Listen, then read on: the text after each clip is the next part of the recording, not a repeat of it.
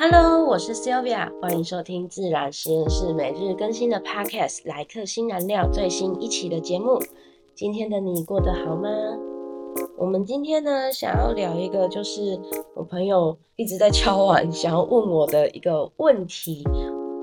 那就是我是如何做时间管理的？就因为我现在有工作，然后我又每天更新的 Podcast，所以他就很好奇说。我是怎么去调配我自己的时间的，可以去做这些事情。那我觉得这个管分起来，我大概分三个系列。就第一个就是时间管理，第二个就是我们的精力管理，就有点像是我们的电池的部分。第三个就是如何去提高效率。我觉得是这三个相辅相成去。让我的生产力可以稍微提高一点，不敢说很高啦，因为我觉得还有更厉害的人。但是相较之下，可能对我自己来说，就可以让我的生产力再变多一点点这样。那我们今天呢，就会先聊的就会是时间管理的部分。首先，我想要先讲一下，就是对我来说，我的时间管理会比较可能会有一点点不一样，是因为很容易被打断问问题，就尤其是 PM 嘛，或者是。呃，反正你会需要做那种沟通角色比较多的人，他很容易被打断，所以对我来说，市面上一些方法不见得会适用在我自己身上，所以我自己有一个我自己习惯的方式，那我还是一样都会介绍，因为有不同人的人类型，就有可能会适用不同的管理方式。那我在做时间规划安排以前，我习惯先做的是，我会先对我的任务。做一个识别跟分类，怎么样的分类呢？首先第一个，我会先分这件事情会不会花很多时间，需要去创造或者是长时间专注的任务，还是它可能是五到十分钟可以解决的任务，小小的。就比如说以我现在来说，我每天有一个一定会做的小任务，就是检查我的账号有没有被不同陌生的装置登录。这是我每天会做的，但它可能只要一两分钟就做完的，这是一个小任务。那我可能长时间要做的，我可能依照工作，可能每天的任务不一样。工作可能会有，比如说我今天要想未来半年的策略方向、大方向的规划，然后在短期的策略，我们要执行的方案策略方向是什么？这个可能就是长时间的。那短时间的可能是，哎，我昨天已经做好的提案，要跟其他同事讨论。这可能是一个短时间的三十分钟的，因为这不是我需要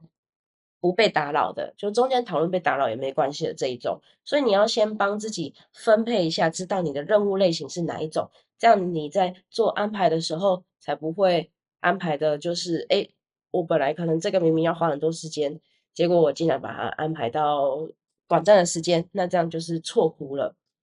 第二个就是这个是 PM 可能比较特别的，你这件任务是自己执行的，还是提醒别人执行的？因为有时候 PM 可能会列很多代办，可是那个代办里面有一些其实不自己不是自己要执行的。那看到很多代办的时候，其实心里会很觉得很有压力，所以我们要先识别清楚，到底我自己该做的事情有哪些，哪些是要追杀别人的，我们就把它分清楚，不要就是放在一起。在第三个，我自己比较喜欢的是分优先度的高中低，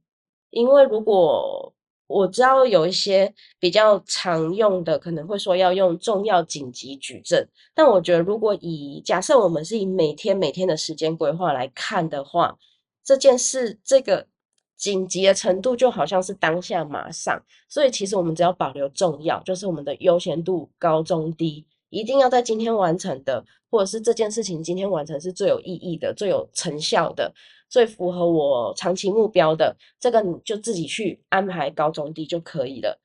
我反而比较不会去排重要紧急这件事情，除非我是在规划我的，比如说季目标或者是半年目标或年目标的时候，我可能就会这样子去区分。那这个紧急可能比较像是我想要规划在一月、二月、三月的这种概念，所以我比较常用的反而是优先度高中低去排出来，我觉得就差不多了。那重要紧急这件事情，我可能嗯反而是嗯跟技术这边沟通需求的时候，我会用到，就哪一个我可能觉得我比较优先度高的，我希望它比较急的，我就会才会用这个，不然我自己安排上面比较不会用到重要紧急矩阵。在我们识别分类清楚以后，我们就要做的就是规划的安排。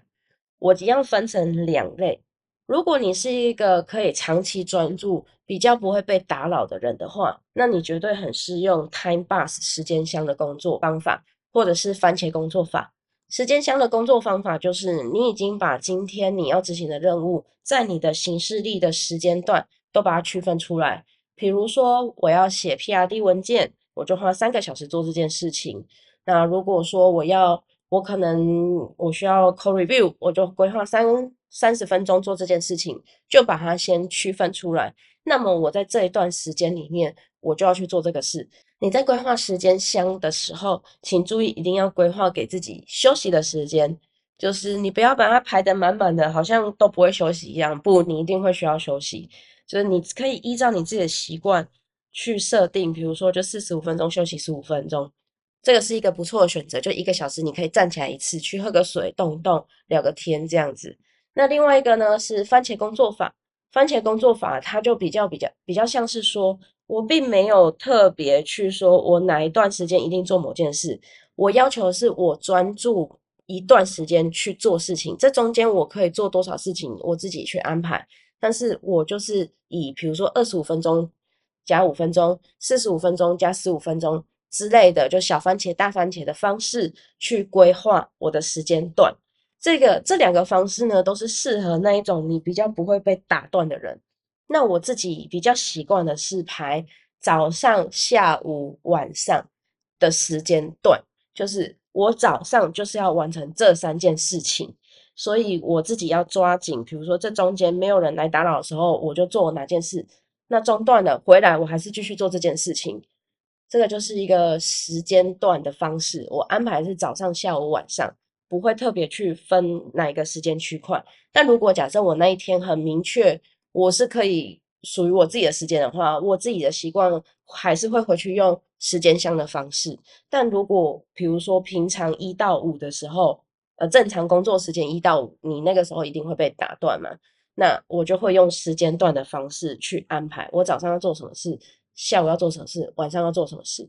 再来，容易被打断的人，你一定要做的一件事情就是给自己一个保护时间。就是我们没办法做整天的时间箱，但是请给自己一个一段，就一段时间是保护你自己，一定可以拿来做创造性任务的。你其他时间可以被打断没关系，但是你至少有一个，比如说下午的一点到三点就是一个你的专注时间，那你那段时间就要尽量的去排除任何会议，你就是这段时间不排，但其他时间可以。这个就是你自己看你自己想要怎么安排。你就每天，我建议至少保留两个小时是自己的专注时间，因为以一个创造性的东西来说，我觉得动辄两个小时直接投入在里面，真的是很很基本的时间了。这样子，那我们已经知道怎么分辨我们的，我们要先去分辨我们的任务类型嘛，再来我们怎么规划安排，我们分了两种类型嘛。我觉得还有一些辅助的技巧，第一个就是。你一定要使用一个好的代办工具。这个代办工具的重点是不会让你担心你有没有任务遗漏了。那虽然我是一个 Notion 的爱好者，但是我不推荐大家。如果你是一个很容易频繁沟通的人，尤其是频繁沟通的人，以 Notion 去管理自己所有的代办，我不建议。你宁愿去找更适用的代办清单，不管是。呃，Apple 里面内建的 Reminder，或者是我自己比较爱用的是滴答清单，或者是 Google 自己本身也有一个 Google Task，就是你宁愿用一个真正专业的代办清单，你也不要用 Notion 去管理你整个完整的代办，因为好的代办清单是必须要随时随地很快的帮你增加任务，重点是不要让你觉得我好像怕有东西有遗漏。那 Notion 我自己比较归类于它比较像是事后去整理归纳的，所以一个及及时性的好的代办清单，Notion 我觉得它还不太算是属于这种类型。但如果假设你的任务其实都是你自己给自己的，就是不会有，比如我跟他聊一聊之后，我马上就要增加，我可能有很多事情要记的人，Notion 其实可能的确就足够。所以这件事情就是，请你依照你自己的。工作执行状况，然后沟通状况去选一个适合的。重点原则就是必须要能够让你不会担心我好像有漏记，能够及时记好的那个工具就是最好的工具。再来第二个，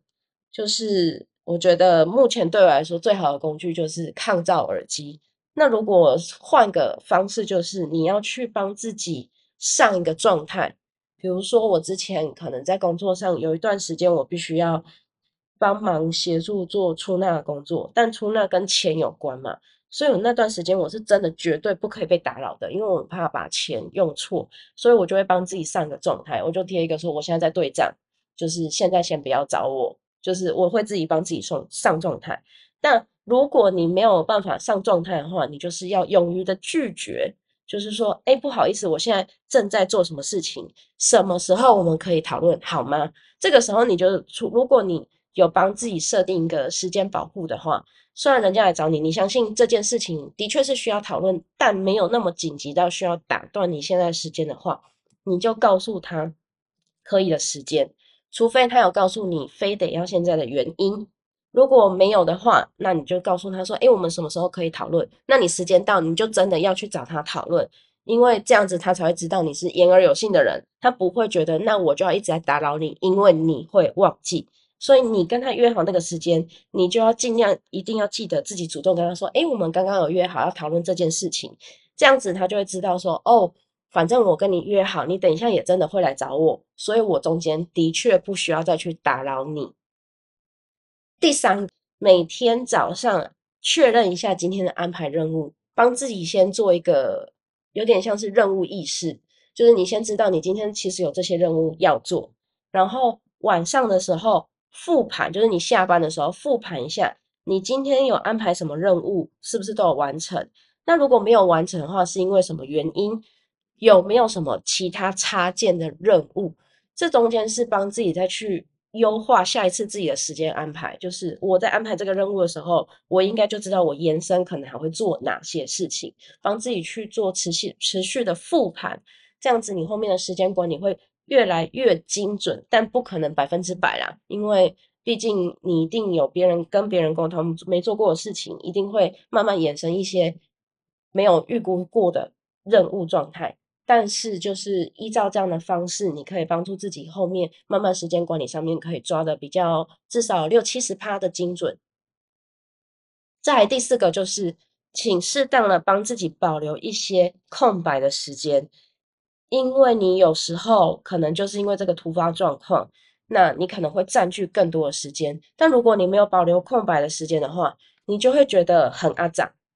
你就觉得说。我的天呐，我今天排的任务都没有做完，好烦哦！那你就会觉得很麻烦，你隔天可能就会意志消弱。所以先帮自己安排的时候，可能帮自己排一到两个小时的空白时间，保守就一个。你觉得时间真的太就是没办法保留那么多，那你就是至少要保留一个小时的 buffer 时间，让自己有可以偷时间的余裕。那以上今天跟大家分享，就是对于我自己一天的时间任务的安排的方式、规划方法跟一些小技巧，希望呢这个部分可以帮助到一些可能需要时间管理方法的人，可以去尝试看看。那我们今天的节目就到这边喽，谢谢你在这个时刻选择聆听我的节目，希望在这短短的时间能为你的生活增添一丝陪伴感。如果你有任何想听的主题，比如说像现在的时间管理就是许愿来的，想要回馈给我的讯息或者其他想提问的问题，都可以到我的说明资讯栏这边有留一个表单的网址，你都可以填写给我哦。今日的一句新燃料：你不能改变时间的流逝，但你可以改变你对待时间的方式。那我们明天再见喽，晚安。